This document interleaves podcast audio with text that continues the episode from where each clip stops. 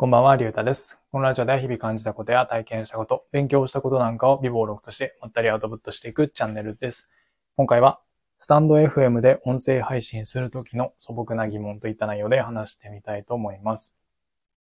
えーっと、僕がこのスタンド FM で音声配信を始めてから、まあ大体こう3ヶ月ぐらいが経ったんですよね。うん。で、確か1日は休んでしまってたんですけど、まあそれ以外は確か毎日配信、毎日投稿をしてきたですよ。うん。で、まあその中で、まあ、ずっと思っていたこう素朴な疑問っていうのがあって、で、それは何かっていうと、配信するときに、えっ、と、カテゴリージャンルをこう選ぶじゃないですか。まあ、例えばビジネスとか、えーっと、あと何がありましたっけ？クリエイティブとか、えーっと、旅行とか、あとは雑談トークとか、まあそういうふうにいろんなカテゴリーがこう用意されていて、まあ配信ごとに、その配信内容に合ったカテゴリーを自分で選ぶ、まあそういう流れになっていますよね。で、僕はこれを、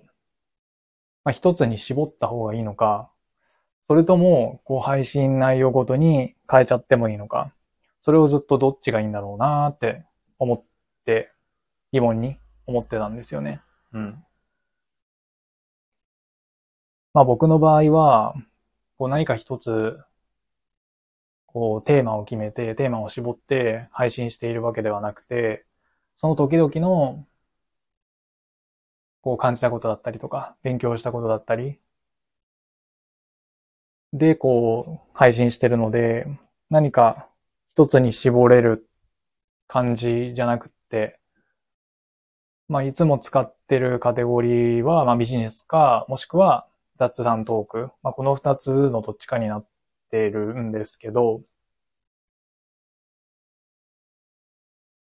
うん、でもそれをばらけさせるのってあんまり良くないのかなって最近思ったりとかしてきているんですよね。うん。で、よくまあブログとかだったら、まあ一つのジャンルに絞って、こうブログを特化させた方がいいですよみたいな話があるじゃないですか。こう雑記ブログよりも。で、まあその話、ブログの、こう、考え方で、こう、音声配信を捉えると、まあ僕の場合はどっちかっていうと雑記に近いやり方で今やってるんですよね。その時思いついたことを、ただ単にこう、気分でやってるだけなので、うん。でもやっぱりこう、ちゃんと、ちゃんとっていうと変かもしれないですけど、でもこう、一つの、えー宣伝メディア、宣伝ツールとして、こう運用している人たちにとっては、人たち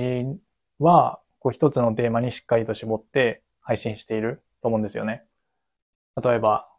えっ、と、旅に役立つ情報を配信している人だったら旅行カテゴリーとか、あとはまあ副業に役立つことを配信してるんだったらまあビジネスとか、まああとはデザインだったらクリエイティブとかになると思うんですけど、まあ僕普段メインで聞いてるのがボイシーなので、ちょっと残念ながらスタンド FM はあんま聞いてないくてちょっと申し訳ないんですけど、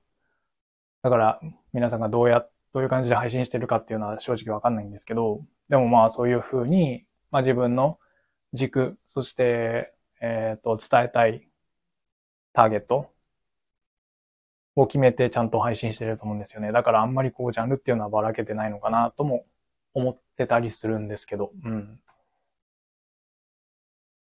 だからやっぱばらけさせない方がいいのかなって最近思ってるんですよね。うん。その方がなんか聞いてくれる人も、なんて言うんですかね、固定されるというか、見てくれやすくなるのかなって思ったり、うん。したりしてるんですけど、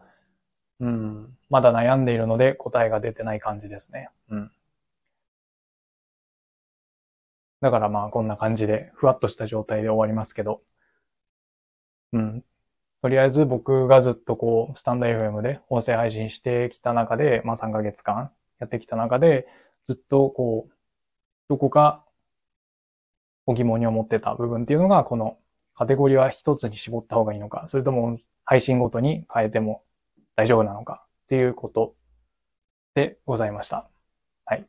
うわけで、今回はスタンド FM で音声配信するときの素朴な疑問といった内容で話してみました。今回はこの辺で終わりたいと思います。ありがとうございました。